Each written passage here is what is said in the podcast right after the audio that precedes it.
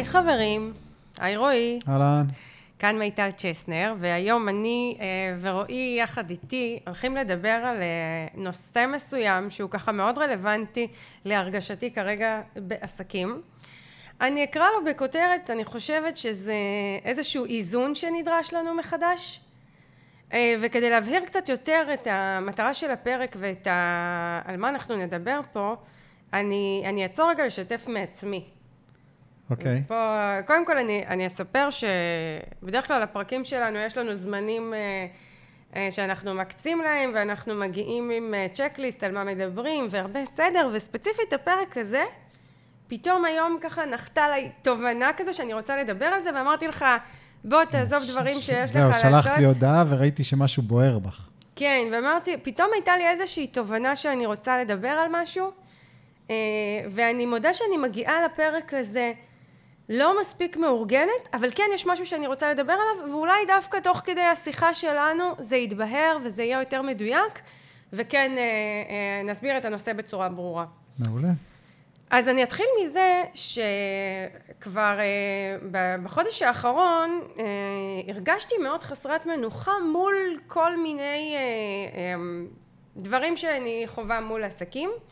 אני, אתה מכיר אותי, אני כבר במשך אה, מעל עשר שנים מלווה עסקים ו- ואני מלווה הרבה עסקים מכל מיני סוגים, מכל מיני תחומים, בכל מיני תקופות ובאמת אה, מאוד קשה לטלטל אותי, אני מאוד כן. מאוד יציבה אה, ולא משנה מה עברתי בעסק, בחיים, מה קורה בשוק, מלחמות, אירועים, מחלות, באמת הרבה דברים ואני באמת בדרך כלל בזמן נתון מלווה באזור ה-70 עסקים ובחודשים האחרונים הרגשתי שאיזשהו לחץ יותר מוגבר מכל מיני כיוונים. ולקח לי קצת זמן להבין מה שנקרא מאיפה הלחץ הזה נובע ואני תכף אדבר על זה אבל כן הייתה תחושה של לחץ. עכשיו אני כשאני מרגישה שמשהו יצא מאיזון אני עוצרת. זאת אומרת זה הדבר הראשון שאני עושה. ולכן אה, יש שני קורסים שהתחייבתי אה, לפתוח ופתחתי אותם ואז אחרי מה שנקרא הקורס שפתחתי בחודש יוני החלטתי שאני יוצרת אה, פתיחה של עוד קורסים אפילו פעילויות שתוכננו לחודש יולי לחודשים אוגוסט ספטמבר פשוט החלטתי לגנוז אותן כי אני צריכה זמן כדי להבין מה קורה פה כדי לאזן את הדברים חזרה ומה שנקרא קודם כל לתת לדברים לשקוע, קודם כל לתת לדברים לקרות ובלי מסקנות ועצרתי כמה וכמה אה, פרויקטים שאני מלווה, אה, אה, ליווי של בוגרי הקורסים שלי ועוד כאלה ו, ואני יכולה להגיד לך שגם הרגשתי המון לחץ מסביב של נו מתי, מתי, מיטל, מתי את פותחת מחדש את הקבוצה? מתי את עושה לנו הדרכה על זה? מתי תלמדי אותנו את זה? מתי תלמדי אותנו פיתוח תוכן לקורס דיגיטלי? מתי תעשי לנו הדרכה של תכנון שנתי? מתי ומתי ומתי לגבי כל מיני נושאים. כן. ופתאום, אה, אה, דווקא כשלקחתי לעצמי את הזמן, התחלתי להבין מה קורה, והיום ממש הייתה לי ההערה הזו, מה קורה שם. יש לי הרבה ידע, ויש לי את היכולת לעזור להרבה עסקים, ואני אוהבת לעזור לעסקים, והרבה פעמים גם קשה לי, אם אני מרגישה שיש לי יכולת לעזור למישהו ואני לא עוזרת לו, זה ממש ממש קשה לי, זה מכווץ לי את הבטן, אני רוצה נורא לעזור לו, להוביל אותו למה שהוא רוצה לדעת, להוביל אותה לנקודה שהיא רוצה להיות בו, מה שנקרא להשמיע לה את התובנה שאני רוצה להשמיע, אבל משהו קרה בחודשים האחרונים שהרגשתי שעסקים באופן כללי וגם הרבה מהעסקים שאני מלווה מצפים לקצב הרבה יותר גבוה ולתוצאות הרבה יותר מהירות ולפרויקטים יותר גדולים שיצאו לאוויר ו- ואני יודעת ואתה יודע אתה מכיר אותי הרבה שנים אני יודעת ועד לא מזמן מה זה לא מזמן לפני הקורונה זה היה טבעי והיה ברור לי ולכולם שתהליכים לוקחים זמן כן. שעושים את הדברים בהדרגה שעושים את הדברים צעד צעד ומהמקום שלי שאני מאוד מאוד רוצה לעזור ומאוד מאוד רוצה אם מישהו נמצא באיזשהו לחץ ל- ל- לעזור לו שהוא יגיע כמה שיותר לתוצאות ו- ואם מישהו רוצה ל- ל- להציע פרויקט גדול ויש לו את היכולת ואת הרצון להתמסר לזה אז הנה בוא תעשה את זה ואת זה וזה באמת להגיע לתוצאות גדולות. ואני מרגישה שמשהו עבד לכולנו ואני נסחפתי בתוך הדבר הזה ברצון לעשות כל דבר מהר ועכשיו ולהגיע לתוצאות גדולות ומבלי לתת אה, מה שנקרא את הכבוד הראוי לדרך. כבוד לתהליך, ה... כן. כבוד לתהליך. וזה לא אפשרי. וככה, דרך ההפוגה הזו שלקחתי עצמי, זאת לא הפוגה, זאת אומרת, יש לי קורסים שאני ממשיכה ללוות גם עכשיו, וזה מאוד חשוב לי ללוות גם עכשיו קורסים, כי ברגע שאני, ואני אומרת, אני מניחה שכל מי שמקשיב לנו גם אה, מרגיש את זה, בטח גם אתה, ברגע שאנחנו רוצים אה, להסיק מסקנות, אנחנו צריכים מצד אחד לעצור מפרויקטים חדשים, אבל אנחנו כן צריכים להמשיך בעשייה, כי אי אפשר לייצר תובנות באופן תיאורטי. נכון, צריך לשמור עם היד על הדופק. זה כאילו, לא, זה לא קטע של, זה לא לשמור ליד, עם, להיות עם היד על הדופק, זה לא הנקודה. זה אם יש לי איזושהי תובנה, אני צריכה להיות בעשייה שמאפשרת לי כבר עכשיו להתחיל לחלחל אותה וליישם אותה כדי לראות שהדברים באמת קורים כמו שאני חושבת. אני לא מאמינה בלעצור לחשוב ולעצור כל דבר אחר ורק לחשוב. אני כן מאמינה בלחשוב תוך כדי תנועה, אבל הורדתי את כמות הלחץ ואת כמות ה... הלחץ מבחינתי מגיע כשאני מקבלת אה, אה, עוד פרויקטים, לא כשאני עובדת עם מי שאיתי, כן. בדרך כלל מי שאיתי זה החלק הקל, כי אנחנו כבר זורמים ביחד, אבל אה, באמת עצרתי את החדשים והמשכתי עם הקיימים כדי להתחיל לחולל את הדברים שאני כן מאמינה בהם. כדי כן להחזיר את כולנו, את כל מי שתחת השליטה שלי, תחת הניהול שלי, תחת ההובלה שלי לאיזון הנורמלי. למה את חושבת ש... לאיזון טבעי. למה את חושבת אבל ש... שבחודשים האחרונים זאת התכונה? זהו, וזה גם משהו שככה יצא לי לחשוב עליו ולהבין למה, מאיפה נובע פער, כי אני אה, ליוויתי לא מעט עסקים, גם הרבה לפני הקורונה, והיו לנו, ותוכניות הליווי שלי נשארו אגב אותן תוכניות ליווי והתכנים, אותם תכנים, אני מעדכנת, אני מדייקת, אבל המבנה והבסיס הם אה, אותם, אה, אותם תכנים, ו, ובתוכניות שלפני היה קצב מסוג אחד, וציפיות מסוג אחד, ודרך מסוג אחד, דרך אחת. ופתאום כל הדברים האלה הופכים להיות הרבה יותר לחוצים ומהירים ומיידיים ו- ומה שנקרא בואו נ... כאילו רוצים את הכל כאן ועכשיו. וכן ניסיתי ככה לחשוב מאיפה זה בא הדבר הזה ש... ו- ומה קורה. עכשיו אני, אני, אני לא פסיכולוגית ואני לא איזה מישהי שמנתחת אה, מגמות בעולם. אני כן יכולה להגיד מה אני מרגישה כן. ומה מה, מה בעצם גורם לזה ש, שה, מה שנקרא הרצונות של כולנו הופכים להיות יותר דחופים, יותר מהירים, הכל ככה מאוד מאוד דחוף. היינו חסרי סבלנות. ממש. אתה יודע, אני אספר לך מקרה קטן. יצאתי, הייתי בבוקר, לקחתי את רומי, הבת שלנו, לאיזשהו מקום שהיא ביקשה שאני אסיע אותה, וכשחזרתי, אמ, החלטתי להאזין לפרק בפודקאסט שבעלת עסק שאני מלווה העלתה היום לאוויר. ובדיפולט השמיעה של הפודקאסט הייתה על קצב של 1.5 והעברתי אותו לאחד כאילו אמרתי לעצמי אני לא משתפת פעולה יותר עם ה... להספיק, להספיק, להספיק עוד דברים ולהקשיב מהר, אני אקשיב לפודקאסט שלה בקצב שהיא התכוונה שאני אקשיב לו. אני כל כך מזדהה עם זה, כי אני פעם אחת ניסיתי על קצב של 1.1 ואמרתי, לא, לא, אני צריך לשמוע את זה כמו שמדברים, כאילו זה שיחה. ואני לא, לא מוכן גם לזה. זה היה בשבילי איזשהו סימן לזה שאני צריכה לווסת, כמו אותם אנשים שאני מלווה, אני צריכה לווסת את הקצב כדי לא להיסחף למערבולת הזו, כי אם אני שמה את עצמי בתור מי שמובילה עסקים, במקרה, אני, אני, אני מדברת על עצמי אבל זה רלוונטי לכולנו, אני מובילה עסקים ואני מובילה אותם לתוצאות. לעשות fast forward לתוצאות בלתי אפשרי, אבל זה מגיע מאיך שאנחנו מתנהלים בחיים שלנו ומההתנהלות השוטפת שלנו ומה שאני יכולה לעשות אצלי בחיים וליישם בעצמי כדי להוריד את הקצב כדי שהוא לא יחלחל אחר כך למקומות אחרים אני אעשה. משם זה בא. כן. זה תמיד החלטה מודעת כזו מיטל לכי אחורה וזה לא הדבר היחיד ש, שהשבוע אני הרגשתי שנכון לי להוריד קצב, אנחנו מצלמים, מקליטים את הפרק הזה ביולי 22, כמה ימים לפני שאנחנו טסים לנסיעה, אה, חופשה משפחתית ארוכה בחו"ל, והיו לי כמה וכמה, אה, כמה וכמה תכנונים לשבוע הזה, פרק מיוחד שרציתי להקליט בפודקאסט עם לקוחה שלי, ואיזושהי פעילות וידאו, והיה איזשהו קורס שרציתי להוציא אחרי החגים, וכתבתי הרבה ממנו ברצף, ו... ופתאום אתמול הרגשתי שזה נורא נורא עמוס לי. הרגשתי שההכנות לחופשה, עם כל מיני דברים ש, שקשורים אליה, הרבה אי ודאות, אנחנו יוצאים ביחד עם הילדות לארצות הברית, כל מה שקורה בנמלי התעופה, קורונה מסביב, יש איזשהו סטרס בילד אין בתוך ההכנות לטיול כן. הזה, והמון דיטיילס להתעסק איתם כי זאת טיסה לא קצרה, ונסיעה לא קצרה. ופשוט אמרתי, החלטתי באופן יזום לבטל את כמעט כל פעילות שקבעתי לשבוע הזה שהיא לא הכרחית ואפשר לדחות אותה לאחרי, הורדתי. עכשיו, המוח אומר לא, מיטל תעשי את זה כדי שיהיה לך מוכן, כדי שכשאת לא פה הדברים יעלו לאוויר, כדי להיות בקצב מול הקהל, אבל לא, לא, אני לא. זה מעמיס עליי, זה מתיש אותי. אני לא חייבת לשתף פעולה עם הקצב הזה, הוא לא יביא אותי לתוצאות יותר טובות, הוא סתם מכניס אותי ללחץ. קאט, אני לא יודעת אפילו מתי, כל, כל אחת, אחת מנשות המקצוע שקבעתי איתם וביקשתי לדחות, אפילו לא קבענו תאריך חלופי.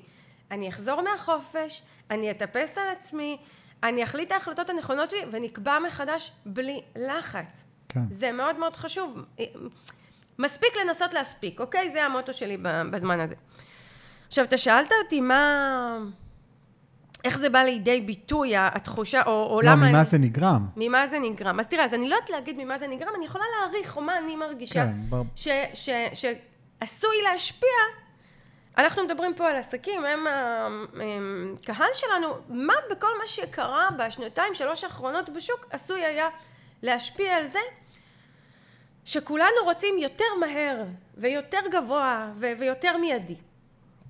אז אה, קודם כל, באופן כללי, אני לא יודעת אם זה הסיבה או זה התוצאה או שזה הולך ביחד, כל הקצב של העולם נהיה הרבה יותר גבוה. יש תחושה שהכל מסביב מלחיץ.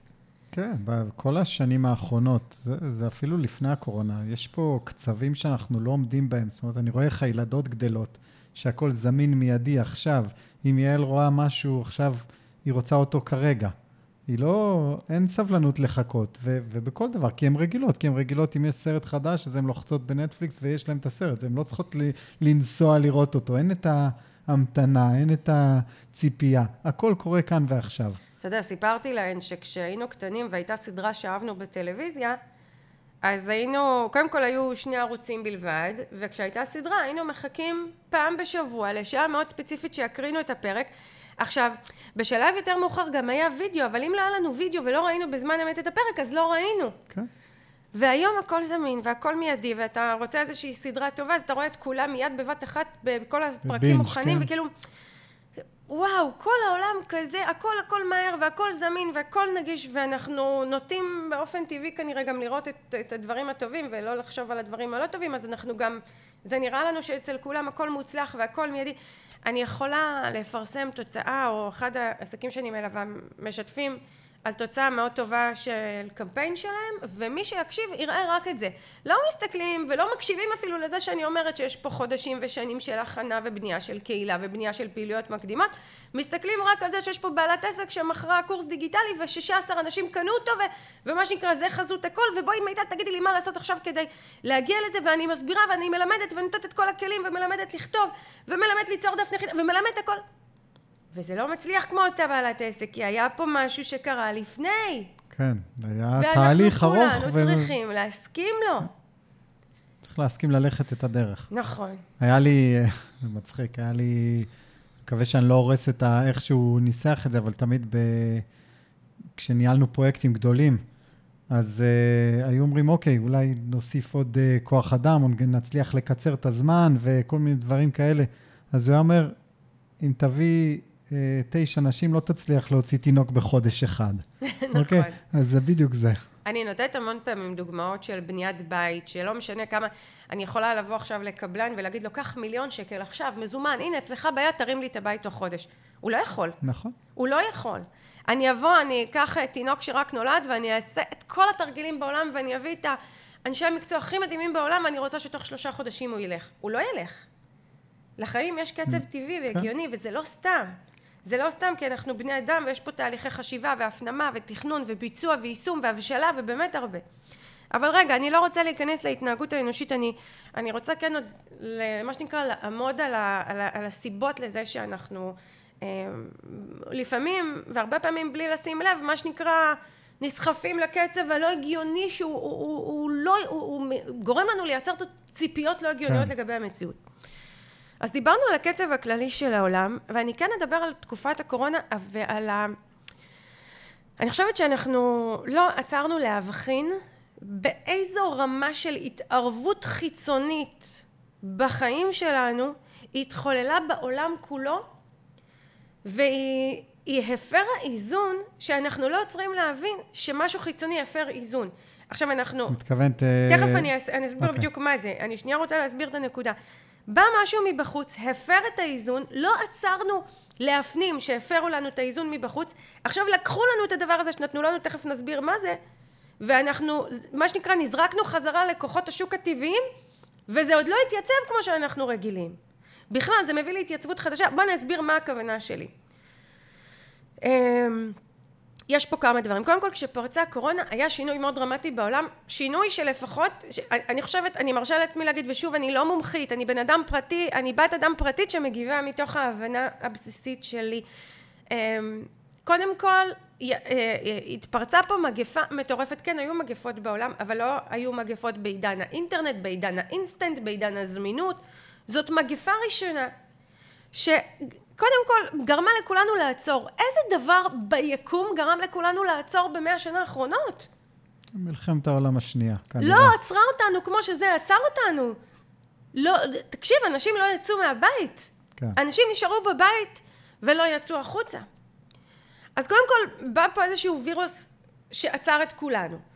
אה, ומה שנקרא גם היה, המון פחד בהתחלה, ו- וזה הדבר הראשון, ההתערבות הראשונה, וזה גרם לנו להוציא הרבה פחות, וזה גרם לנו לבחון את הבחירות שלנו, וזה גרם לנו לבחון את ההוצאות שלנו ואת העדפות שלנו, וזה גרם לנו להתחיל להסתכל על החיים בצורה אחרת, ולחפש דברים אחרים. זה גרם לאנשים לשנות מקצוע, זה גרם להם לעזוב עבודה, זה גרם להם לעבור בין ארצות, זה גרם להם לתעדף אחרת את הדברים שהם רוצים בחיים. זה כאילו, זה... זה זה דברים מטורפים שהראו בטווח זמן של, אני אגיד שנה, כי אני מדברת על השנה הראשונה של כן. הקורונה, טלטלות מדהימות. וזה רק מעצם זה שעצרו אותנו באופן מאולץ, אמרו לנו, קאט, חבר'ה, נשארים בבית, לא יוצאים, מה נשאר לנו? להסתכל לתוך הצלחת שלנו ולחשוב, וזה הדבר הראשון שקרה. כן, עכשיו- זה, זה, אגב, זה גם מאוד משמעותי, זה גם שינוי גדול וגם הוא שינוי גדול בטווח זמן מיידי. נכון. עכשיו, כנראה שהייתה שם... אה, זה, זה, זה, זה בא על איזושהי קרקע מאוד מאוד משמעותית שאנחנו חיים בעידן השפע ובעידן הידע ובעידן שאם פעם התעדוף היה קודם כל אה, פירמידת הצרכים של מאסלו קודם כל שיהיה לנו צרכי ביטחון קודם כל שנאכל ונשתה ותהיה לנו הגנה אז אנחנו כבר לא שם אנחנו רובנו הגדול נמצאים בעולם של אה, לעשות מה שכיף לי ומימוש עצמי וכל מיני מטרות אחרות כן. נכנסו לתמונה ו, ואפילו הרבה פעמים על חשבון אה, מטרות בסיסיות כמו לאכול ולשתות. אה, פירמידת הצרכים של מאסלו יש עליה היום הרבה השגות זה כבר מזמן לא התעדוף הבסיסי שהיה לפני מאה שנים אנחנו, אנחנו בעולם כן. שהתעדוף שלנו שאנחנו גם מתבלבלים זאת אומרת אנחנו כן רוצים קודם כל לאכול ולשתות אבל אנחנו מפספסים את זה ומתעסקים קודם כל במימוש אז התקופה של הקורונה והשנה הראשונה של סגרים ושל הסתגרות בבית ושל התבוננות פנימה יצרה אצלנו המון המון שינויים. כאילו מין ראינו את האור פתאום ואנחנו רוצים אותו כאן ועכשיו. וזה דבר ראשון התערבות ראשונה שיצרה פה איזשהו שינוי כמו שאני רואה אותו. התערבות נוספת שיצרה פה שינוי גדול זאת התערבות כלכלית עצומה בשוק עכשיו זה מתחיל מזה קודם כל ש, שבחנו מחדש את סדרי העדיפויות שלנו, הוצאנו פחות כסף על כל מיני דברים כי היינו בבית. אני ואתה כבר דיברנו על זה שכשאנחנו בדקנו בזמן הקורונה הוצאנו פחות עשרת אלפים שקל בחודש. נכון. שזה דלק, מסעדות, חוגים, טיולים, נסיעות לחו"ל, עוד ועוד ועוד דברים. זאת אומרת, כמות ההוצאות ירדה משמעותית, פתאום. התפנה לנו כסף. בגלל התערבות לא טבעית, זאת אומרת, פתאום, פתאום הרגשנו שאנחנו יכולים להסתדר גם עם הכנסה של עשרת אלפים שקל בחודש, כשלפני כן לא יכולנו להסתדר איתה. אז, אז הייתה פה את ההתערבות הזו, ודבר שני, הייתה פה גם התערבות של אה, ממשלות ב- בכל מיני דברים שקשורים לכלכלה. מענקים ודברים כאלה. זהו, יש לזה שני היבטים עיקריים שאני מתייחסת אליהם. אחד זה כל הנושא של מענקים ודמי אבטלה. ש, שפתאום אה, גם עסקים שקיבלו את המענקים שקיבלו וגם השכירים שהם הלקוחות שלנו קיבלו דמי אבטלה ואנשים הרשו לעצמם לקנות, זאת אומרת, התפ... הוציאו פחות כסף, זאת אומרת, נדרשו להוציא פחות כסף, ופתאום היה יותר כסף פנוי, ו... והם יכלו לשבת בבית ו... ולקנות דברים, כי... כי מה שנקרא, אני יושבת בבית, אז מה אני אעשה עם עצמי, אני אקנה, ו... וקנו יותר ממה שרגיל. עכשיו זה, אם אני מסתכלת... אגב, מן... קנו, זה הוצאות גם אה, לא הוצאות אה, בסיס, או הוצאות אה, אה, צורך בסיסי, זה בדרך כלל היה מותרות. אקסטרות. אקסטרות, בדיוק, אקסטרות. נכון. Uh, עכשיו זה מדהים כי זה היה בכל מיני תחומים, זאת אומרת אנחנו מדברים על מענקים שנגיד עסקים קיבלו השלמות למה שחסר להם, אנחנו מדברים על דמי אבטלה, אבל נגיד אני ואתה אנחנו פועלים בתחום השיווק, בזמן הקורונה עסקים קיבלו מענקים להשקיע בדיגיטל. כן, התאמות קורונה. כן, המדינה או ארגונים או מי מטעם המדינה אמרו, בוא, אתה רוצה לעשות אה, התאמה של העסק שלך לדיגיטל, אתה, חצי ממה שאתה מוציא אתה מקבל ממני. אז פתאום, אני אתן דוגמה, עסקים בתחום שלנו קיבלו פניות ו- וביקשו לקנות מהם אה, בצורה לא מאוזנת לשוק. זאת אומרת, זה שלצורך העניין היו לך עשרות פניות באותה שנה כבונה אתר, אתרי אינטרנט, זה לא משהו ששנה אחרי זה אתה יכול לבנות עליו. זאת ו... התערבות שיצרה פה משהו. נכון, ואנחנו רואים את זה, אנחנו רואים אצלי בעסק, גם בשנה לפני וגם בשנה אחרי, שהאיזון חזר, זאת אומרת, זה, זה לא דומה למה שהיה שנה שעברה. עכשיו, אנחנו חיים יחד, אנחנו יודעים לראות את זה בצורה מפוקחת, אבל המון המון עסקים שפונים לעסקים בתחום הדיגיטל, מעצבים גרפים שמעצבים אתרי אינטרנט וכאלה, פתאום, יו, הם שכחו שההתערבות החיצונית הביאה לגל פניות האלה, זה היה נראה להם טבעי, ופתאום כשמשכו את המענקים ומשכו את דמי האבטלה ומשכו את כל האקסטרות האלה, זה לא שנתנו לנו מי יודע מי, אבל, אבל נתנו לנו בצורה שהפרה את האיזון הבסיסי, פתאום אנחנו צר, צריכים לחזור לאיזון שהכרנו. שהוא דורש יותר מאמץ, והוא דורש יותר השקעה, ודברים בכלל לא באים בקלות, ואם אני לא בעשייה מאוד מאוד מוגברת, זה לא קורה. ולא רק זה, זה הפך להיות הרבה יותר קשה. למה זה הפך להיות הרבה יותר קשה? כי זה כבר לא שאני צריכה לשכנע מישהו, במקרה שלך בוא תעשה אתר אינטרנט, אני צריכה לשכנע אותו ש... למרות שאין לו מענקים ואין לו אקסטרות ואין התערבות מבחוץ ומישהו שעזר לו מאוד עדיין בוא תעשה אתר אינטרנט. נכון. זאת אומרת, המאמץ שלנו הופך להיות כפול ומכופל. נכון, אני, אני רק חייב לחדד ולהוסיף משהו. כשאנחנו מדברים על מענקים, אז לא מדובר על, אוקיי, אה, רועי קיבל 5,000 שקל, הוא הולך לבזבז. אנחנו מדברים ברמת השוק. זרם נכון. פה הרבה כסף לתוך השוק. ולכן היה ליותר אה, לקוחות פוטנציאליים כסף לרכוש. זאת אומרת, זה לא, אני לא מסתכל עליי או עלייך. נכון, עכשיו למה אני, למה אני אומרת שזה הפר את האיזון? אם לתרגם גם את זה, למה אני אומרת שזה הפר את האיזון? כי קודם כל, ברגע שאנחנו מקבלים כסף בלי שהתאמצנו, אז זה, זה כבר הפרה של האיזון, כי אם שנה לפני ושנה אחרי אני צריכה הרבה יותר להתאמץ, היום בעל בעלת עסק יודעים שבשביל כל אלף שקל, בשביל כל שקל, בטח ובטח לעשרת אלפים שקל, אני צריכה מאוד להתאמץ להביא את זה. עכשיו הייתה לי שנה ומשהו שאני לא, כן, וגם אתה לא, אבל אחרים קיבלו את זה בלי להתאמץ. ופתאום אני צריכה להתאמץ, ואני צריכה להתאמץ כפול. כי כל יתר ההתערבויות בשוק בלבלו את הלקוחות לחשוב שיש להם ופתאום אין להם, וסדרי עדיפויות השתנו, כל מה שדיברנו פה. נכון. זאת אומרת, אז למה אני אומרת זה הפר את האיזון בשוק? כי הייתה פה התערבות חיצונית, ש, ש, גרמה ללקוחות להרגיש שיש להם, אבל אין להם, ועכשיו אני כעסק צריכה להתאמץ הרבה יותר מול הקהל הזה. ואני גם צריכה להתאמץ ביני לבין עצמי יותר, כי גם לי כבר לא עוזרים. לא רק שלא עוזרים, הכל הפך להיות יותר קשה. בגלל האיזון ש... שהופר. כן, ולא לא רק אה, זה, גם את התרגלת לאקסטרות ואת רוצה אולי להמשיך עם האקסטרות האלה. נכון. וצריך להביא פתאום יותר כסף. וזה גם צריך להביא יותר כסף, וגם קרו פה עוד שני דברים. בעצם אני מגיעה להתערבות הנוספת. תזכיר לי, אני מקווה שאני לא אשכח את זה. ההתערבות הנוספת זה כל העניין של אה, אה, בנק ישראל ובכלל בנקים בעולם, איך הם השפיעו על הכלכלה. אנחנו, ההדיוטות, מי שלא מבין בכלכלה, מתעלם מזה, ואנחנו רק מסתכלים היום על יוקר המחיה וכאילו מופתעים, אבל אין לנו באמת מה להיות מופתעים. כי מה קרה בעולם? במשך מעל שנתיים באו הבנקים שבעולם ושיחקו כל מיני משחקים עם הריביות כדי שיהיה לנו כצרכנים יותר קל לקנות. הרי מה הם רצו? הם רצו שהכלכלה תמשיך לנוע. הם רצו שאני אקנה ממנו והוא יקנה ממנה והיא תקנה ממנו והוא יקנה ממנה וכל הכלכלה המדינית והעולמית תמשיך לזוז ולכן הם התערבו בצורה הזאת. הם אמרו בעצם בואו נעשה דבר כזה נוריד את הריבית, לא נקשה על אנשים, לא נעלה מחירים, גם ספקים, גם מהעולם, גם במדינות, לא נעלה מחירים. למה? כי אנחנו חוששים שבזמן הקורונה והשיתוק הבינלאומי אה, הכלכלות ייפגעו. אז כדי שהכלכלה לא תיפגע, אנחנו אה, נוריד את הריביות. נקל על אה, הוצאת כסף. נכון, עכשיו זה, זה, לא, אתה יודע, הורדת ריביות זה לא מה שאני ממציאה. לא, לא, אני יודע, אני אומר, אני אומר, המשמעות של זה, זה הקלה בזה נכון. שאני ואת נוציא כסף לשוק. נכון. עכשיו, וזה גם גרם לזה שהכסף הפך להיות זול. זאת אומרת, גם אני צריכה פחות להוציא כסף, כי אורח החיים שלי השתנה. גם יש פחות הוצאות באופן טבעי, כי דברים, מקומות סגורים. ויש לי יותר כסף פנוי, וגם הכסף הפך להיות זול, ולא, וחששו להעלות מחירים וכל מיני דברים שהיו פה. ו... והיה יותר קל. נכון. ו- ו- ועכשיו, מה קורה? אנחנו חוזרים למציאות, ו- ואין לנו מענקים, כמו שאמרנו, והאתגרים עולים, והלקוחות עם העדפות שהשתנו מאוד מאוד אה, לוחצים, ואנשים גם הפכו להיות הרבה יותר זהירים על מה הם מוציאים כסף, כי נהנינו משנתיים שהוצאנו פחות. ו, ו, והבנקים חזרו להעלות ריביות למה שנקרא לאיזון הרגיל שלהן. טבעי, כן. כן, עכשיו בוא נוסיף מלחמה באוקראינה שמשפיעה על כלכלות, מחירים של דלק, של חיטה, של כל מיני תשומות. כל מי שחיכה להעלות מחיר כי הוא לא העלה שנתיים עכשיו מעלה אותו, ובעצם אותה התערבות שהייתה פה במשך שנתיים, העולם חוזר חזרה לאיזון הטבעי שלו, ואנחנו מרגישים כאילו מישהו קשר לנו חבל לגרון ו- ומושך אותנו קדימה בקצב שאנחנו מתקשים להכיל. אז אנחנו מנסים להדביק את הקצב ורצים מאוד מהר. כן. ואתה יודע, אפילו כשאני אומרת את זה, אני מתנשפת, כי אני מרגישה שזה...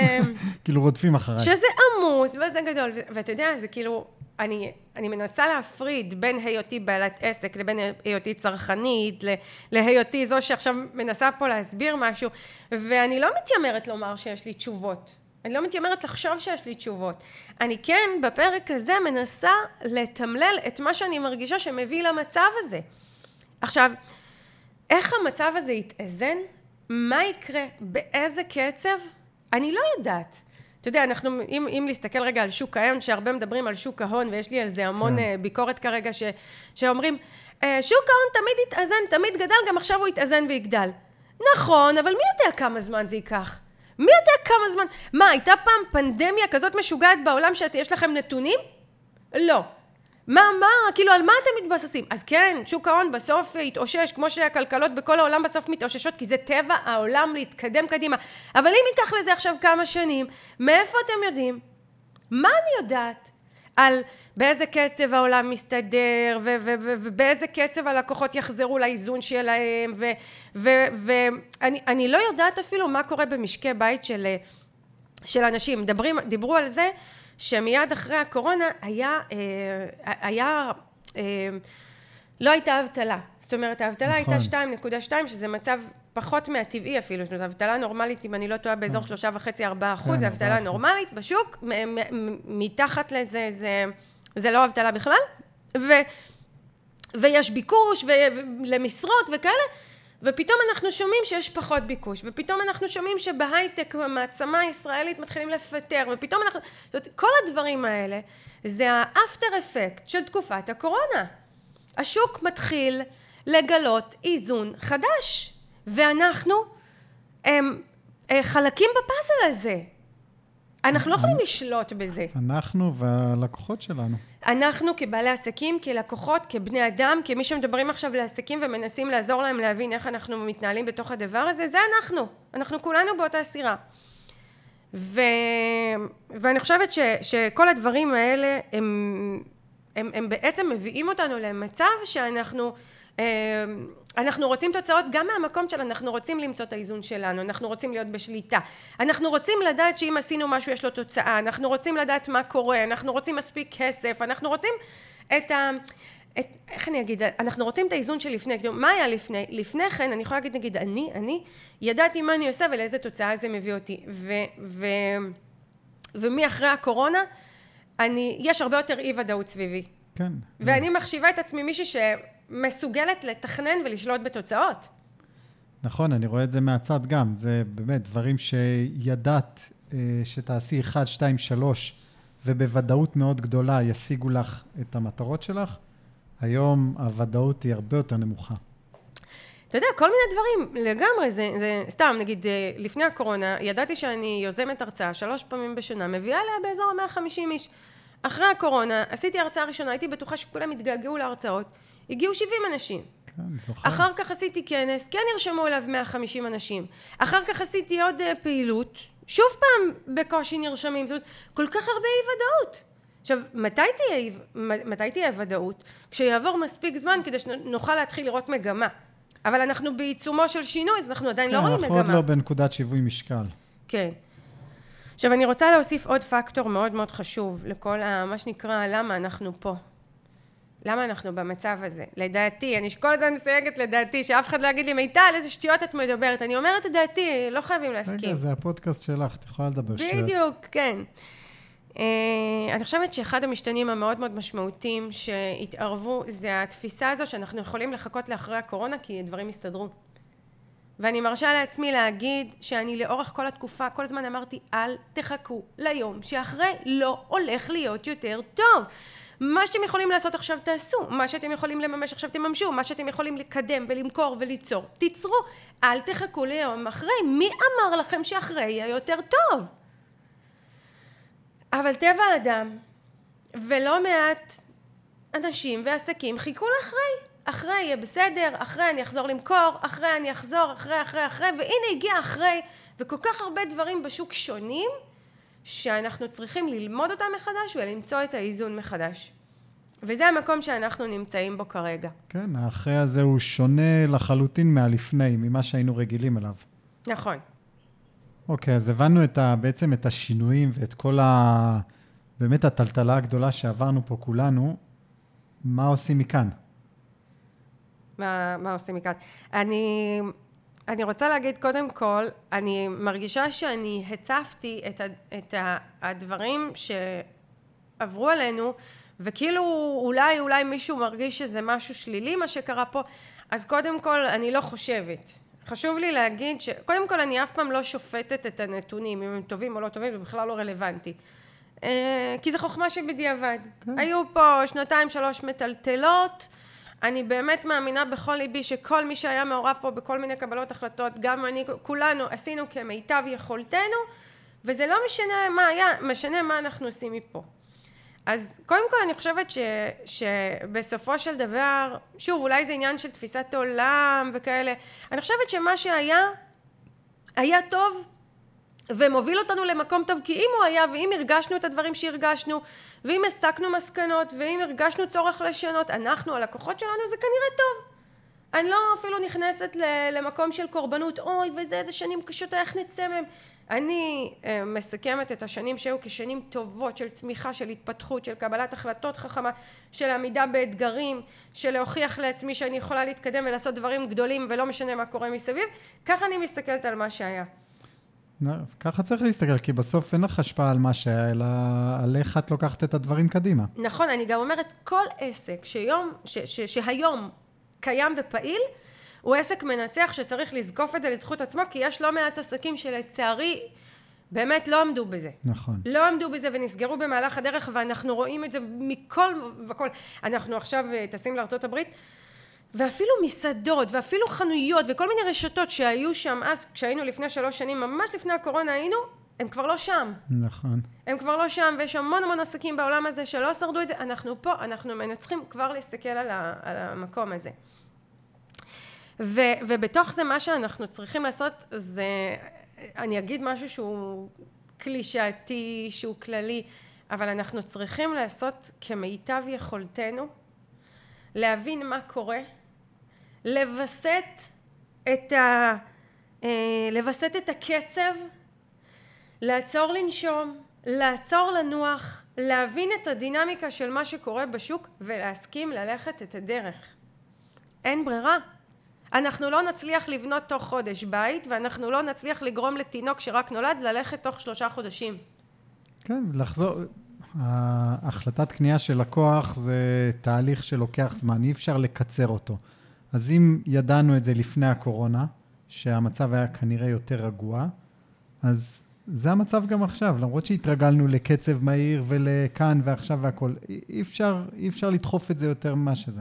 אי אפשר, וזה באמת אי אפשר, והניסיון שלנו לדחוף מהר, כי לפעמים אנחנו נשענים על הכוחות שלנו ועל האנרגיה שלנו ועל המוטיבציה שלנו ועל ההתגייסות שלנו, ו- ואין ספק שהן טובות והן עומדות לזכותנו ועוזרות לנו להגיע לתוצאות יותר טובות, אבל לא תמיד זה מספיק. בדיוק היום קיבלתי אימייל מבעלת עסק שאני מלווה, שכתבה לי, אמ, אני מתכוונת לחזור בספטמבר ולבוא בכל הכוח ולעשות את זה ואת זה ואת זה ואת זה ואני קראתי את זה ואמרתי לה לא לא לחזור בכל הכוח מה קורה כשאני חוזרת בכל הכוח? אני חוזרת קודם כל הרבה פעמים אני אומרת את זה לעצמי ואני לא באמת מצליחה בעיקר לא בעידן שאחרי הקורונה שאנחנו כבר כבר אני חושבת שאנחנו לא רוצים להתנהל ככה כן.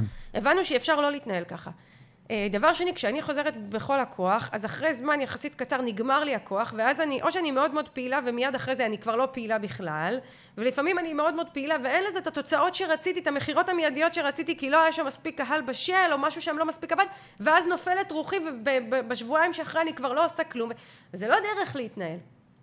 אני חושבת שהעצה... צריך להיות אה, יציבות. בדיוק לשאוף ליציבות, וזאת העצה הכי חשובה שאני רוצה לתת פה לעסקים.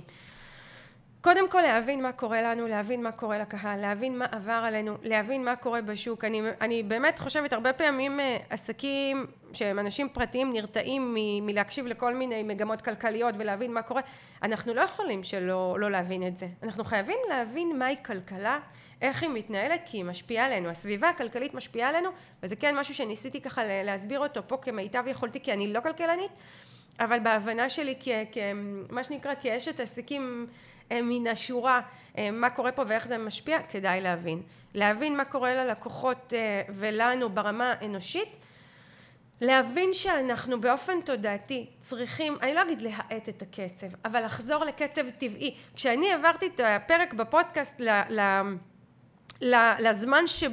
למהירות הסטנדרטית. למהירות שבה הוא הוקלט, אני לא האטתי. אני חזרתי למצב הטבעי שבו הוקלט הפרק, זה שונה, אנחנו לא מאטים. כי אתה שאלת אותי בהתחלה, לפני הפרק, אמרת לי, רגע, אנחנו צריכים להאט? אמרתי לך, לא, אנחנו לא צריכים להאט. אנחנו צריכים לחזור לאיזון טבעי ולקצב טבעי ולהפסיק לשתף פעולה עם הקצב הבלתי אפשרי שהוא לא באמת מביא לתוצאות יותר טובות הוא רק מתיש אותנו הוא גורם לנו להיות ולא להיות לעשות ולא לעשות להיות מאוכזבים מזה שאין תוצאות ויש תוצאות היום היום בעלת עסק שאני מלווה העלתה להעביר קמפיין והיא אומרת לי אני נורא חוששת שאני אעשה את כל הפעילות היפה שתכננו ולא יהיה לזה תוצאות. זאת אומרת במילים אחרות לא יהיו לזה מכירות ואני אמרתי לה תקשיבי תפרידי. זה שאין מכירות לא אומר שאין תוצאות. תוצאות זה לא בהכרח מכירות יש אנשים חדשים שנחשפו אלייך? זו תוצאה. יש אנשים שגילו מעורבות במה שאת אומרת שהתעניינו שמה שנקרא התחילו להבין שזה רלוונטי אליהם? זו תוצאה. אנשים הקליקו על כישורים? זו תוצאה. אנשים פנו אלייך גם אם לא סגרו זו תוצאה. בואו נעריך את הדרך. זאת הכוונה. ללכת את הדרך להעריך את הדרך לתת לה כבוד.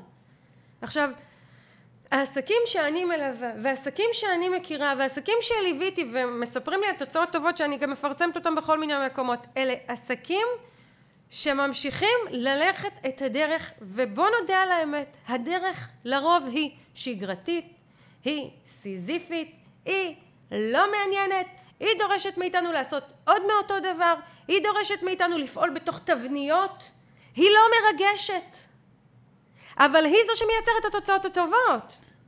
זה ממש ככה, לא, לא כל הגלאמר והנצנצים, זה לא מה שיביא תוצאות, אלא העבודה הרגילה, הסטנדרטית. נכון, הסטנדרטית, השגרתית, ואני יודעת שלא הרבה אנשים אוהבים לשמוע אותי אומרת את זה, אבל זאת האמת, אני רק 22 בעסקים לומר, זאת האמת. אתה יודע, באים אליי, יצא לי שלאחרונה, אני אקדיש לזה פרק נפרד, אבל יצא שהגיעו אליי לאחרונה כמות אדירה של עסקים שהיו בכל מיני תוכניות ליווי, ש... הבטיחו להם תוצאות מאוד גדולות, זאת אומרת מכירות מאוד גדולות ובאמת הם הגיעו למכירות מאוד גדולות אבל אין להם שקל של רווח, זאת אומרת לא רק שאין להם רווח הם אפילו מספרים לי שהם לוקחים הלוואות והלוואות וכאילו עלויות הפרסום ועלויות המימון ו- ו- וכמות העבודה מסביב היא אדירה והם מגיעים למכירות יפות של נגיד עשרים אלף שקל בחודש ולא נשאר להם שקל הם אפילו מספרים לי שהם צריכים לקחת הלוואה. ואני אומרת הולדית רגע משהו פה לא בסדר אבל מה, אני אקשיב לך מיטל, שאת אומרת לי שגרתי וסיזיפי ועוד מסר וייקח לזה תוצאות? איזה באסה להקשיב לך? לא. אני אלך למי שעכשיו מספר לי שאפשר להביא תוצאה בתוך... אה, אני ראיתי פרסומת אמיתית איך מכרתי 11,000 שקל בתוך חמש שניות? נו באמת. מישהו בעולם הזה מאמין שאפשר להביא 11,000 שקל תוך חמש שניות? כאילו, אוקיי, גם אני כשקונים ממני אה, מוצר שלי ועושים את הסליקה זה לוקח חמש שניות, אבל כמה עבודה קדמה לזה? כן. כמה סבלנות נדרשה? כמה אורך רוח? ואני חושבת שהמסר המאוד מאוד משמעותי שלי זה בואו נסכים ללכת את הדרך הזו. וזה מתקשר לאיזון שהופר, ובואו נסכים לחזור לאיזון ביחד עם הקהל שלנו. ונדרש פה איזון. עכשיו, אני יודעת מה, מה חושבים עכשיו לא מעט עסקים שמקשיבים לנו. הם יגידו, רגע מיטל, אבל אני צריכה כסף עכשיו. אני צריכה כסף, אני צריכה להתקיים, אני צריכה לחיות. אז אני אגיד על זה שני דברים. אחד, ככל שאני מסכימה ל- לחיות את האיזון הזה, לתרגל אותו, לחזור אליו ולהתקדם ממנו, אני אראה יותר מהר את התוצאות. זאת אומרת, המחשבה שאם אני אגביר קצב, ואם אני אבוא בכל הכוח, ואם אני אעשה את הדברים מהר, ואם אני עכשיו אחפש את השיטה, זה מה שיביא אותי לתוצאות? בדיוק ההפך. בדיוק ההפך, ויש לי כל כך הרבה הוכחות שמעידות על מה שאני אומרת פה. להפך, ככל שאני אלחיץ את המערכת, יהיו לי תוצאות, פחות תוצאות, אם בכלל. ככל שאני אתייחס לזה בטבעיות, יהיו יותר תוצאות. נתתי ממש היום דוגמה לבעלת עסק שאני מלווה. אמרתי לה, את אימא כבר הרבה שנים. את לא עוצרת כל כמה ימים לבדוק האם האימהות שלך בסדר, האם מה שעשיתי עם הילד שלי טוב, האם מה שהבאתי לו זה נכון, האם הוא גדל להיות הילד שאני רוצה. את עושה כמיטב יכולתך תוך כדי תנועה, תוך כדי אימהות, תוך כדי החיים, ופתאום את מגלה את הפלא המדהים שיש לידך. ילד גדול, ילד עצמאי, ילד בטוח, ילד שמתקדם. את לא יושבת בפנקסנות ובודקת כל הזמן מה עשיתי, כמה עשיתי. את לא אומרת אני אקום מחר אימא הטובה בכל הכוח.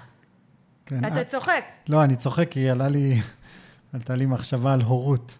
שאני אשתף אותך, זה... הרבה פעמים אני בבוקר, אם יוצא לי לארגן, אה, פעם זה היה את יעל, היום את גאיה, אז אם יש לי בוקר לחוץ ואני מנסה להלחיץ אותם, אז זה זה, הרבה יותר איטי, זה. תמיד קורה יותר, בדיוק, זה לוקח הרבה יותר זמן. אה, נו, נו, יאללה, צריך לצאת, צריך לצאת, אז זה, זה ההפך. כשאני רגוע יותר, אנחנו מתארגנים יותר מהר. אז ככה, דיברת על הורות, זה. וזה בדיוק אה, קפץ לי. זה ממש, אני הרבה פעמים אוהבת לתת דוגמאות מהורות, כי הורות בסוף היא מלמדת אותנו המון, וזה זה.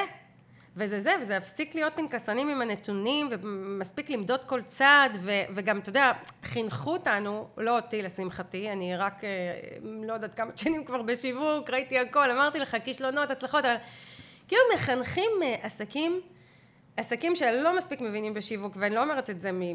זה, זה לא עניין של בורות, זה לא מספיק מבינים שיווק, אבל כל הזמן מחפשים אה, סיבה ותוצאה, או אה, פעולה והמרה, וזה לא עובד ככה. יש פה מרכיב פסיכולוגי מאוד מאוד משמעותי, והבשלה תודעתית לאורך הרבה מאוד שנים, שהיא לא ממש ניתנת למדידה, ולכן אני לא יכולה כל פעולה למדוד וכל אה, אה, השקעה אה, לראות המרה. אני רואה את ההמרות האלה ואת התוצאות על פני שנים של עשייה ואני צריכה להיות עם מספיק אורך רוח להאמין, לא רק, לה, גם להאמין, גם להיות עקבית, גם לפעול במקצועיות בשיווק, לא רק ב, אה, בתחום המקצועי שלי, כדי באמת להגיע לתוצאות הטובות. וזה דורש אורך רוח וזה מה שנקרא ללכת את הדרך, כי כן. אנחנו אומרים את זה וזה נשמע כמו סיסמה, אבל זה זה.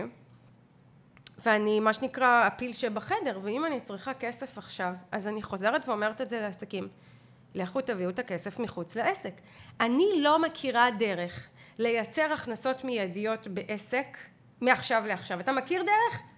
לא, אה, אה, הכנסות מיידיות ו- ורווחיות. נגיד שעכשיו אתה אה, תקופה לא מכרת ואתה רוצה כסף כאן ועכשיו. יש משהו שאתה יכול לעשות?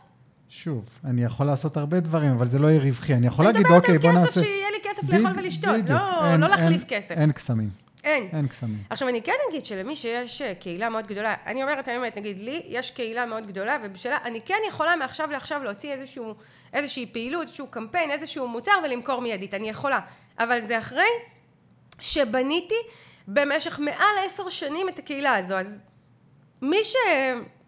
מי שנמצא במקום שלי שבנינו קהילה על פני הרבה מאוד שנים אפילו לא נמצא במקום הזה. אנחנו גם יודעים לייצר את ההכנסות באופן שוטף וגם כן יכולים לייצר הכנסות מיד ועכשיו אבל לרוב מי שישאל אותי את השאלה הזו ומי שיגיד לי מיטל אני צריכה כסף או אני צריך כסף עכשיו הם לא האנשים שבנו את הקהילה. ולכם אני אומרת אין דרך לזרז את הדבר הזה? אז תביאו את הכסף מחוץ לעסק. ויש עסקים שאני מלווה שיש להם אה, עבודה בפרילנס, אה, ב-20% משרה, בחצי משרה, אפילו מישהי שאני מלווה ב-80% משרה, ויש אנשים שלוקחים פרויקטים מהצד שהם בכלל לא בתחום העיסוק שלהם, ויש כאלה שלוקחים פרויקטים מהצד בתחום העיסוק שלהם, אבל זה לא משאת נפשם, לא מה שהם רצו לעשות, אבל הם לוקחים את זה כי זה מייצב את ההכנסה. רוצים הכנסה מיידית, תמצאו אותם מחוץ לעסק, ואני יודעת ש... הרבה עסקים אומרים לי, מיטל, אבל אמרו לנו שלא. אמרו לנו, אם את בתוך העסק שלך, תהיי רק בעסק שלך, תהיי ממוקדת עליו כדי להביא תוצאות, ואני לא מסכימה. אני, אני גם מסכים איתך, ואני חושב שלפעמים לפעמים אנשים אה, יכולים לחשוב שזה, אני לא מצליח, העסק לא מצליח או זה כישלון, אבל זה לא כישלון, זה, זה התהליך הטבעי. זאת אומרת, זה שאני לא מצליח להביא עכשיו את הסכום שלי, אם לא עשיתי את השיווק אה, כמו שצריך, לא ולא בניתי את, את הקהילה, ולא הבשלתי לקנייה. זה לא... שוב. אין זה... זמן וגמרנו. בדיוק, אין. ואגב, להבשיל קהילה, אז יש עסקים שמתחכמים אה, איתי גם פה, כי מה הם אומרים? אני אומרת להבשיל קהילה, שיווק מעמיק על פני זמן, אז הם מתכננים איזושהי תוכנית לשלושה חודשים, אני אעלה כך וכך פרקים בפודקאסט, אני אעשה וובינר, אני אעשה זה, אני אעשה זה, והנה שיווק מעמיק, ואחרי שלושה חודשים אני אמכור. חבר'ה, שיווק מעמיק והבשלה משמעותית אורכת שנים. אני אומרת שבממוצע עסקים שבאים אליי לתוכניות הליווי שלהם זה עסקים שעקבו אחריי בין שנה לשלוש שנים. ואתה יודע רוב האנשים שאומרים לי שרוצים תוצאות עכשיו אני שואלת כמה זמן לקח לך להגיע אליי לקורס אומרים לי שלוש שנים. אז אם לך לקח שלוש שנים בואי תהיי הוגנת כלפי הלקוחות כן. שלך ותני גם להם את שלוש השנים שלהם כדי להגיע אלייך. למה את מה שנקרא לא הוגנת כלפיהם? למה לך מותר לחכות שלוש שנים ולהם לא למה את מתאכזבת שהם לא קנו? ועסקים מתאכזבים ועסקים נעלבים נעלבים שהם אה, נתנו ועשו ומתנה דיגיטלית ופרקים בפודקאסט ו- ועשו וובינר מהמם והקהל שואל אותם שאלות והם עונים ובסוף הוא לא קונה כשהם הציעו לו איזשהו מוצר והם נעלבים. עכשיו אני מבינה את זה אנחנו, אנחנו בני אדם. אבל רגע אף אחד לא הבטיח לנו שיש פה פתרון בית ספר. תעשה אחד ועוד שתיים ועוד ארבע ועוד שמונה וזה ותגיע לתוצאה. זה לא עובד ככה הבשלה לוקחת זמן דורשת אורך רוח וכשאנחנו עושים את זה יש את התוצאות שרצינו. אה, וזה ככה דבר מאוד מאוד חשוב. אז אני אומרת אנחנו רוצים את הכסף אז אנחנו נביא אותו מחוץ לעסק. ואם אני ככה כדי להתקדם לסיכום חוזרת למה שנקרא לתחילת הפרק ואני חוזרת אליי למסקנות שאני הסקתי לגבי עצמי, לגבי עצמי כמלווה עסקים, לגבי עצמי כמי שמנחה עסקים, כמי שמנהיגה אותם, כמי שעושה את הדברים בעצמי. אני שמתי לי למטרה לשים דגש ולהזכיר שכדי, ש... בוא נגיד ככה, אנחנו כולנו יכולים להגיע לתוצאות מעולות. אנחנו כולנו יכולים לנהל עסק שמרוויח מאות אלפי שקלים בשנה, כמו שאני מרוויחה. אבל נדרשת פה דרך. זה יקרה למי שהולך את הדרך, זה יקרה למי שמוכן לשגרה הסיזיפית, זה יקרה למי שמוכן למצוא את האיזון מחדש אצלנו יחד עם הקהל שלנו. זה קורה למי שמסכים למה שהדרך מביאה איתה, למי שמסכים להיות באי ודאות, למי שמסכים ללמוד את הדברים תוך כדי תנועה, למי שמסכים להמציא וליזום פעילויות שלא חשבנו שנעשה אותם אבל כן נעשה אותם כדי לבחון את תגובת הקהל, למי שמסכים להגיש לקהל כל מיני מסרים וכל מיני שיטות עד שאנחנו נזהה מה תופס את הקהל שלנו ולהתנסות בכל מיני שיטות של תקשורת. ומי שמסכים באמת באמת ללכת את הדרך כי מי ש... אני אומרת האמת אני קיבלתי החלטה ביני לבין עצמי. כל הדרכה שלי מעתה ואילך. אני הולכת להדגיש את המשמעות הזו של אותו שיווק מעמיק וסבלני לאורך הדרך וזאת האינדיקציה לזה שכשאני ארצה להוציא פרויקט לפועל הוא ייתן לי את הכסף שאני רוצה. ואני אצור לעצמי רזרבות ויהיה לי כסף אה, בשפע ואני יהיה לי רווחים. ואני אומרת האמת כי אני נמצאת במקום הזה. אנחנו בחברה שלנו החברה מאוד רווחית, יש בה אקסטרה של אקסטרה רווחים, בכל רגע נתון יש לי כסף זמין לחצי שנה קדימה גם אם אני לא אעבוד דקה. גם עכשיו, אני לא מתביישת להגיד את זה. אני עובדת קשה ומביאה את התוצאות האלה וכולם יכולים להגיע לזה אבל מי שיגיע לזה זה רק מי שיסכים להקשיב למה שאני אומרת פה וליישם את זה בסבלנות בסבלנות בסבלנות למי שיסכים להבין שעוד ועוד ועוד מסרים באופן שוטף ושיווק מעמיק באופן שוטף אני לא יודעת איך תעשו שיווק מעמיק מה נכון לכם? יש לנו פרק על זה. תעשו מתנות דיגיטליות ווובינארים ופודקאסט ובלוג או אחד מהם או כמה מהם תחליטו מה שלכם. תיצרו עולם תוכן אמיתי. תלכו עם הלקוחות יד ביד תזהו מה מעניין את הקהל תיתנו לו יותר מזה. תמצאו יחד את האיזון מול הלקוחות. וגם למכור בהדרגתיות. יכול להיות שהצעתי ללקוחות פרויקט שעולה 5,000 שקל וקשה להם כרגע להכיל אותו, אפילו פרויקט שעולה 1,500 קשה להם להכיל אותו. אז איך אמרתי, אנחנו צריכים למצוא את האיזון חזרה עם הלקוחות, אז אני אמכור פרויקט מבחינתי, בהתחלה עולה 100 שקלים, ואחר כך 300 שקלים, ואחר כך 600 שקלים, אני אתקדם עם הקהל בהדרגה. זה, זה נקודה חשובה להתקדם בהדרגה, כי שלא יטעו לחשוב שאוקיי, אנחנו צריכים ללכת דרך ארוכה ארוכה, ורק בסוף אנחנו נראה את התוצאות או נגיע למנוחה והנחלה. אז א', אין מנוחה ונחלה באמת, וב', גם במהלך הדרך יש הצלחות ו... ומרוויחים נכון. עוד ועוד, ומוסיפים ומתקדמים. זאת אומרת, למי שהולך את הדרך, הוא מרוויח לאורך כל הדרך, ולא רק בסוף. אפילו להפך. זאת אומרת, מי שיחשוב שאני אעשה שיווק, שיווק, שיווק בלי מכירה במשך שנה, ואז אחרי שנה אני אמכור מוצר אחד גדול, זה לא יעבוד. אני כן, זאת אומרת, עצם זה שאני מציעה לקהל פרויקטים לקנייה, זה מרגיל אותו להבין שיש פה עסק, וזה שאני מתחילה בפרויקטים קטנים ולאט לאט ובסבלנות עוברת איתו לפרויקטים יותר גדולים, זה בעצם מה שמביא אותו לקנות את הפרויקט הגדול. אני, אמיתי, אני הפרויקט הראשון שניסיתי להציע לקהל, הייתה תוכנית שיווק מלאה שעלתה ששת אלפים שקלים. כמובן שאף אחד לא הגיב, ואף אחד לא הקליק, כן. ואף אחד לא פנה, ואף אחד לא קנה, ושום דבר, זה היה כישלון חרוץ. וזה היה חתיכת שיעור בשבילי, מעיטה על מה שנקרא חטא הגאווה. גם את אשת שיווק, קהילה גדולה, לכי צעד צעד. ואז עברתי, והפרויקט הבא שלי הייתה הרצאה. הרצאה של ארבע שעות, סדנה כזו שעלתה 127 שקלים, זה היה הדבר הראשון. ואז קידמתי את זה פעם שנייה, ואז פעם שלישית, ורק אחר כך עברתי לפרויקטים כן. יותר גדולים ומורכבים. הלכתי עם הקהל, וזה מה שנקרא למצוא את האיזון ביני לבין הקהל, ביני לבין העשייה, ביני לבין השיווק, הכל ביחד מתקדם בהדרגה. וכן, מאוד חשוב לעבוד בצורה מקצועית וממוקדת ומדויקת ולכוון למטרות נכונות וללמוד לעשות את השיווק בצורה מקצועית, אבל גם להסכים מה שנקרא לקצב של הדרך ולהיות בעשייה תוך כדי תנועה. אז זה מה שנקרא מה שאני שמה לי למטרה להזכיר לעסקים וזו הסיבה שגם הפרק הזה מאוד בער בי אם אני חוזרת לתחילת הפרק אני רוצה, זה, מבחינתי זה איזושהי אבן דרך שמזכירה לעסקים שעברנו משהו, עברנו כמה שנים, עברנו שינויים, הקהל שלנו עבר שינויים, המשק עבר שינויים, אנחנו כולנו מסתגלים חזרה, דבר אחד לא משתנה, זה ללכת יד ביד, צעד צעד את הדרך עם הקהל כדי למצוא, והרבה מאיתנו אה, נדרשים לשנות את כל סל השירותים והמוצרים והדרך שבה אנחנו מציעים דברים, כדי כמו שאמרתי למצוא יחד את האיזון עם הקהל יכול להיות שלפני כן העסק שלי היה מבוסס על פעילויות פרונטליות והקהל פחות מתמסר והקהל רוצה יותר דיגיטל ואני צריכה ללמוד את הדיגיטל. מבחינתי הכל חלק מאותו כניסה לאיזון מחודש. לא לשבת ולחכות שמה שהיה יהיה כי אנחנו לא יודעים, יכול להיות, יכול להיות שהשוק יחזור למה שהוא היה ויכול להיות שיהיה פה שלא. משהו חדש. בדיוק, סביר להניח שהנקודת איזון החדשה היא תהיה חדשה. נכון, עכשיו אם אני מסכימה להיות במקום שלא יודע אבל עושה בתוך אי הידיעה ומחולל פעילויות קטנות, צעדים קטנים ומחזיק ללקוחות באופן וירטואלי את היד והולך איתו צעד צעד מה מתאים לי, מה מתאים לך, נמצא את האיזון בינינו, העסק והלקוחות אז אנחנו מתחילים לראות את פריצות הדרך ואת התובנות ואת התשובות וזה מאוד מאוד חשוב. ממש ככה. והמסר שלי לעסקים זה פשוט תשקיעו בשוטף שחררו את הפסגות, את הצורך מה שנקרא לכבוש כל מיני פסגות ואתם תראו שככל שתשקיעו בשוטף וברוטינה ובנחת וברוגע אתם תראו תוצאות יותר מהר ויותר טובות ויותר רווחיות. אה, וזהו, אתה חושב אה, שעניתי על הכל? חיברתי לתחילת הפרק מה שרציתי לומר? כן, נראה לי שכן, זאת אומרת, זה, זה קודם כל רואים שזה בער בך, אה, רואים את הפאשן.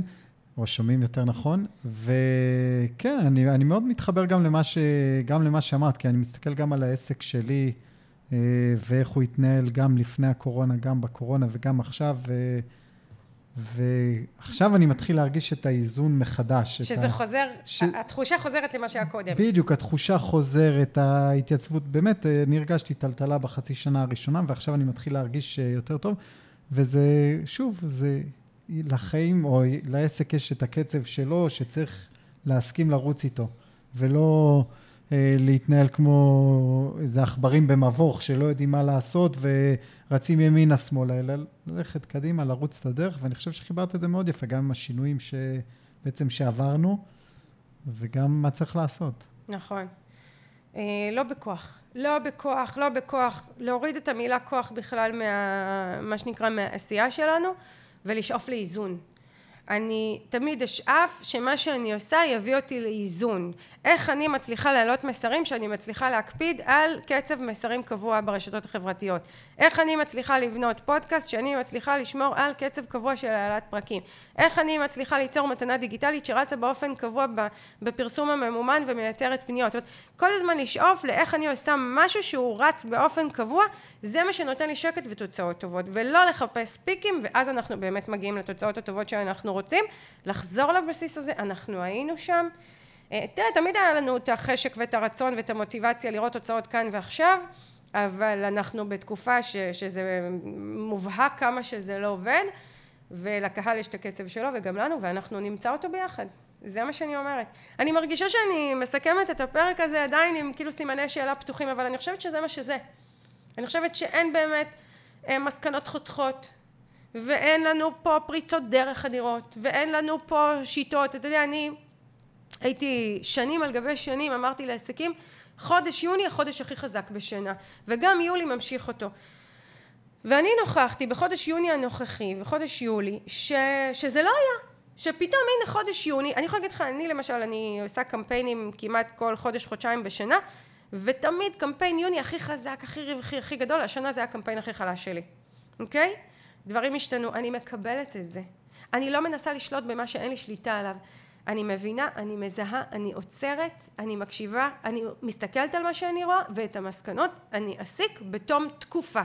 בזמן הזה אני ממשיכה בפעילות, אני ממשיכה לעשות את הדברים ואני ממשיכה להתקדם. זה הכל. זה מה שאני יכולה לעשות, זה מיטב יכולתי, ואני מקווה שכולנו נהיה במקום הזה. מקום טוב להיות בו. כן. אז זהו רועי, אני אגיד לך תודה שהצטרפת אליי לפרק החשוב הזה, ומה שנקרא נרתמת איתי למשימה להקליט אותו. בשמחה.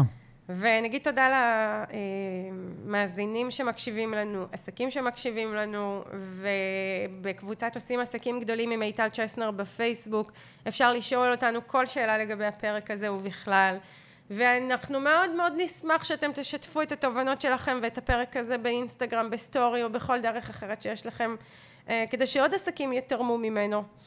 אה, ואם יש למישהו, מה, מישהי מהמאזינים שלנו אה, רעיון או נושא שתרצו שנדבר עליו, אז תכתבו, ואנחנו נשמח לשלב אותו בפרקי הפודקאסט. אז שיהיה לכולנו בהצלחה, ושרק נמשיך לעשות עסקים גדולים. ביי ביי. להתראות.